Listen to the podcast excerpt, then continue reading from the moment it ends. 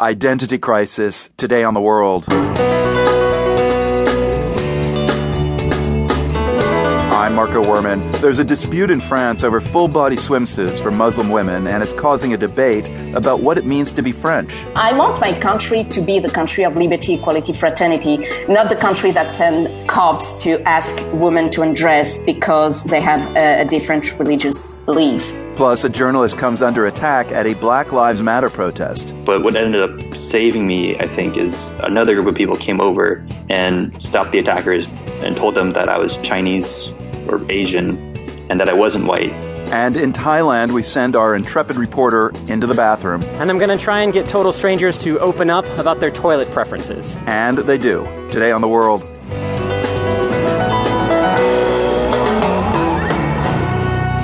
Glad you could be here today.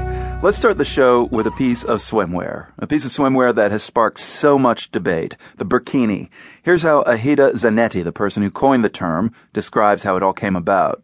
It was very difficult for me to say, well, it's a swimsuit made for Muslim women. And they just couldn't understand, like, what the hell are you bringing out? And when I said it was a two piece, they thought, oh my God, Ahida, what are you doing? So I quickly had to somehow think of a name to actually call it without actually referring it to Islam or Muslim. And so the burkini was born, head to toe swimwear with a nylon veil or hijab. Zanetti says she designed the burkini because of the restrictions on Muslim women in France. I remember France actually banning the hijab in public schools and, and universities. And that's what motivated me more to make sure I introduced something that was not going to identify a Muslim woman.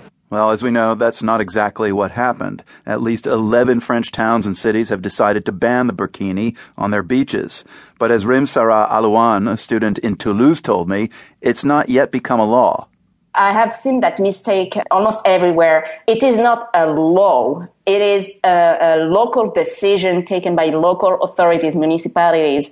And uh, uh, obviously, they should be taken in conformity of the law, and that's why they are challenged. But it's not a national ban, even if some politicians are calling for it. Right. Uh, for example, the city of Nice, uh, they do have yes, a ban, and now we know absolutely. through these uh, photos that have gone viral online. Mm-hmm. Uh, about the woman who was taken off the beach there. Um, take Paris, though, for example. Uh, Mayor Anne Hidalgo called the ban in some of these cities hysteria and said the French should instead focus on improving social cohesion.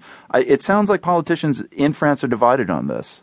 Oh, absolutely, absolutely, and uh, especially within the, I mean, the right wing um, mostly all agree on that. The far right wing, obviously, but regarding the left wing, the left wing is divided and strongly divided. Prime Minister uh, supported the bans. But right before Anne Hidalgo, the Minister of Education, Najat uh, Vallaud-Belkacem, denounced this ban for the same reasons, as in it's, it's a huge problem, uh, it goes against women's rights, etc. And Prime Minister Manuel Valls called her out. So the left wing is very, very divided. I mean, the argument goes in France that wearing the burkini, wearing any clothing with religious connotations, is not French. It doesn't conform with the French principle of assimilation, right? And yet, you, Rim Sarah, you are French. How do mm-hmm. you even counter that argument? Uh, I, we are in a democracy. Uh, we are supposed to be in a liberal democracy, and nothing in the law on separation of church and state. The principle of laicity, secularism, says that we shall not express our religious affiliation in the public space. It is wrong. Actually, laicity applies for civil servants not for the people. Laicity, neutrality should guarantee state neutrality, should guarantee freedom of religion, you know. I saw a nun on a bike yesterday and I loved her for that. I, I loved the fact she was enough confident to go out on her bike dressed with her veil and robe without having the cops on her back. So not being able to express your faith or your ideas, etc., is actually anathema to democracy. I actually misspoke. I said the French principle of assimilation, yet I really meant secularism. But it, it, it raises a question. What do you see as a difference between assimilation and secularism? It's a very interesting question. And actually, uh, the slip of the tongue is not really one because France is a country that do not legally recognize minority because they fear it. So you have the principle of assimilation. The thing is, there is this idea.